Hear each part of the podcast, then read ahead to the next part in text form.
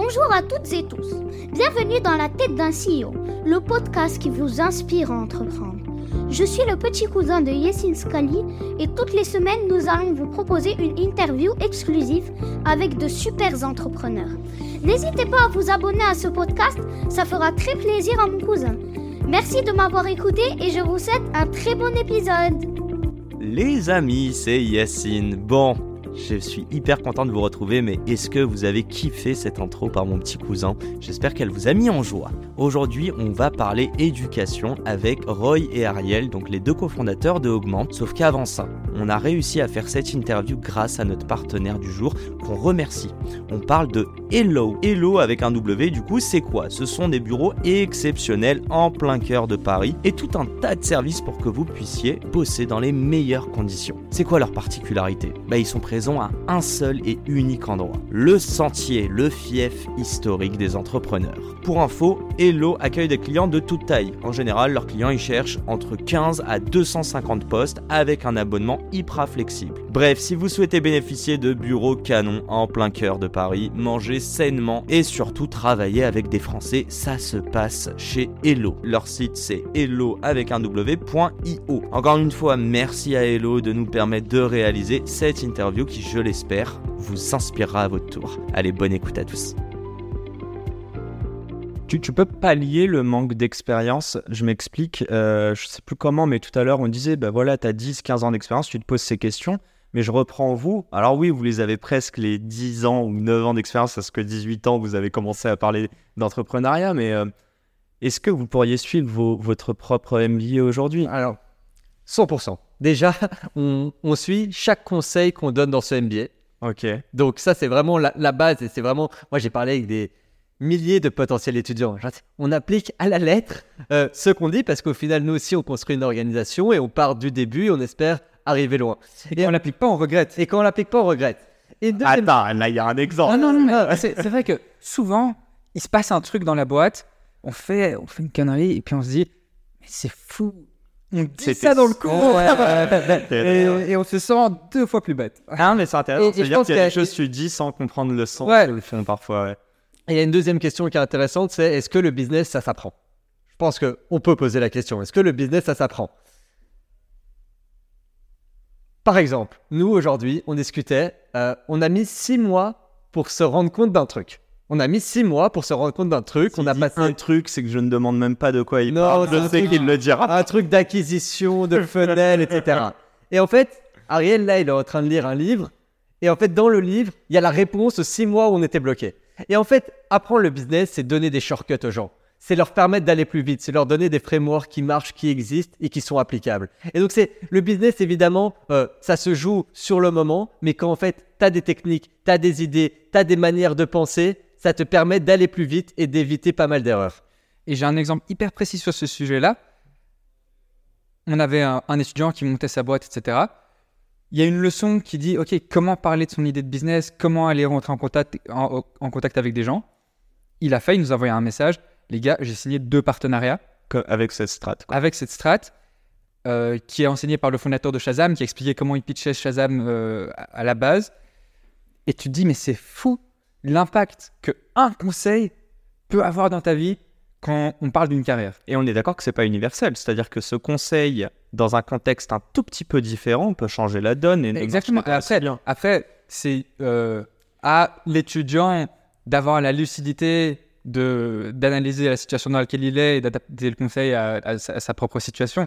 Mais c'est sûr que prendre un programme comme ça en ligne, être bombardé de 2000 conseils, c'est sûr qu'il y en a qui vont faire...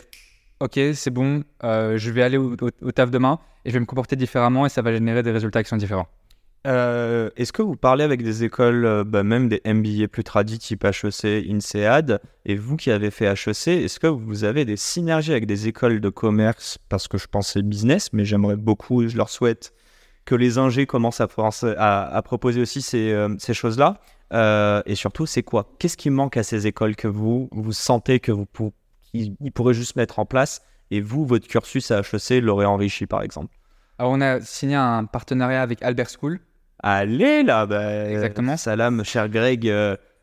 que j'ai reçu dans le podcast. Ah, bah, super, on l'embrasse. Alors, parenthèse, ce mec était sapeur-pompier, je sais pas si vous êtes au courant, il a fait des accouchements. Bref, je laisserai écouter le podcast. On n'était pas au courant, mais voilà. Il est incroyable, Greg. Il est incroyable. Et donc, pour dire que oui, on travaille avec des écoles de commerce traditionnelles, des nouveaux acteurs aussi qui veulent changer la donne, etc. Nous, c'est vrai que notre réelle expertise, c'est la création de curriculum et de contenu ultra engageant, ultra impactant avec les meilleurs. Une fois qu'on a dit ça, ça peut bénéficier autant aux entreprises qu'aux particuliers, qu'aux écoles. Ok. Donc, pour le moment, ça papote, mais ça ferme pas de porte. Ça papote, ça a déjà signé des deals, peut-être qu'il y en a d'autres qui vont être annoncés dans le futur, etc. Mais oui, ça travaille. Alors, ça veut pas tout lâcher. Très bien, je respecte. Tu veux rajouter quelque chose, Chaboy? Non. Si on enchaîne, de toute manière, on l'a palpé, mais il y a le fait que ce soit online, que ce soit de la théorie et aussi de la pratique. Et il y a un truc encore plus, je crois que c'est toi qui en parlais au tout début, le mindset de l'entrepreneur, etc. Est-ce que vous voulez, je sais que ça a été un petit peu dans tous les sens, mais vous voulez nous expliquer peut-être en 3-4 points, tu vois, c'est quoi vraiment, pourquoi les gens devraient rejoindre Augmente, qu'est-ce qu'ils vont trouver qu'ils ne trouvent pas ailleurs? Et après, on parlera des stars, donc gardons-le de côté, comment on va chercher ces putains de stars, quoi. Ça m'intéresse. Je pense qu'on n'invente aucun concept qu'on enseigne dans Augmente. Ok. Si quelqu'un se pose dans une librairie et lit tous les livres business de la planète, il va trouver les mêmes conseils, etc. Le travail que nous on fait, c'est de les prémâcher, de les condenser et de les organiser en un curriculum qui va prendre l'étudiant par la main et lui enseigner les fondations de la stratégie, de l'innovation, de l'entrepreneuriat, du marketing, etc.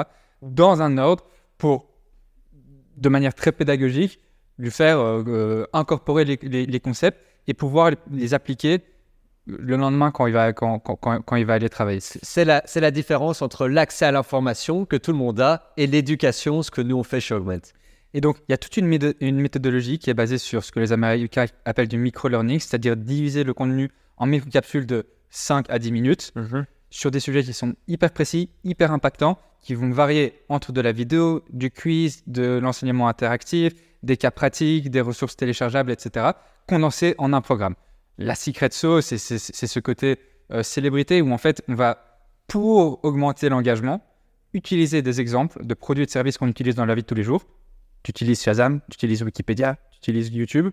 Et donc, de voir comment les concepts... Je voulais dire non, mais les trois, les trois, oui. Et donc, tu vois comme les concepts qu'on va enseigner, une fois ramenés à ces produits-là et à ces services que tu utilises tout le temps, bah, tu vas de un, pouvoir les incorporer beaucoup mieux, les comprendre et voir directement la mise en pratique de ce qu'on enseigne. Et c'est vraiment ça que nous, on a trouvé qui manquait dans l'école de commerce traditionnelle, c'est ce rapport avec la réalité. C'est le concret, quoi. Le réel. C'est... attends, non, c'est pas avec toi que j'en parlais, mais j'ai eu une autre personne avec qui je l'ai enregistré, je te dis, tout se mélange dans ma tête, mais ils expliquaient qu'en école d'ingé, on te parle même aujourd'hui d'intelligence artificielle, de ces nouvelles technologies, on te le décorrèle totalement de la réalité. On te parle de la technicité, mais pas de l'application dans notre champ au quotidien. Donc ça, tu vois, tout à l'heure je te demandais, mais ça c'est un truc qui manque en fait en école de co. Énormément. On crée dans le réel. On part des histoires des gens. Et d'ailleurs le processus de création de cours est, alors, moi, un des trucs que je préfère à faire dans cette boîte.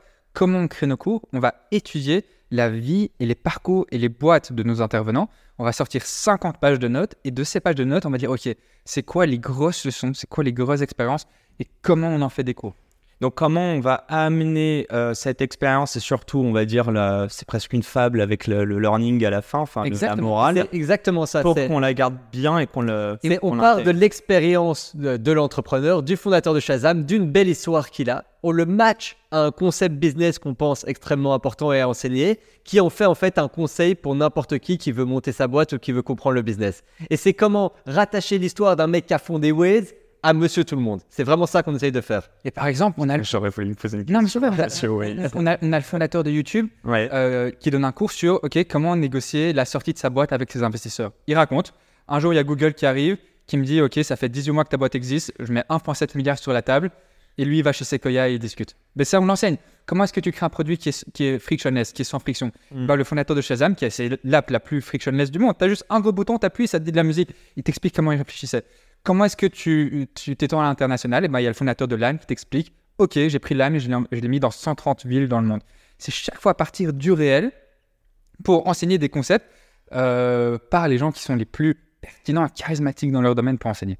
Et donc, ça correspond à différents niveaux de vie de la création de l'entreprise. Je me dis un truc juste, est-ce que le fait d'avoir des exemples, je sais qu'on a, je crois que même quand on échange, même les gens qui écoutent notre podcast vont retenir peut-être max 30%. Genre, on te dit l'attention est soutenue, c'est pour ça qu'on prend des notes et tout. Est-ce que le fait d'avoir des exemples permet de mieux imager et donc peut-être d'avoir des sortes de mémos techniques, de mieux s'en rendre compte? Nous, c'est clair qu'on a fait le choix de partir sur des personnes qui ont créé des boîtes qu'on utilisait. C'était un choix. YouTube, Shazam, Waze, etc. C'était un choix. On aurait pu trouver des boîtes B2B qu'une personne sans connaître. Et le mec, il a pu... Bill, t'as compris, hein, la Décacorn, je sais pas quoi. Ouais. On a fait exprès de prendre des exemples de boîtes qui parlent à tout le monde. C'était super important pour nous. On pense que c'est comme ça qu'on apprend mieux. On pense que c'est comme ça que c'est aussi excitant d'apprendre parce que apprendre, c'est aussi, ça doit être chouette.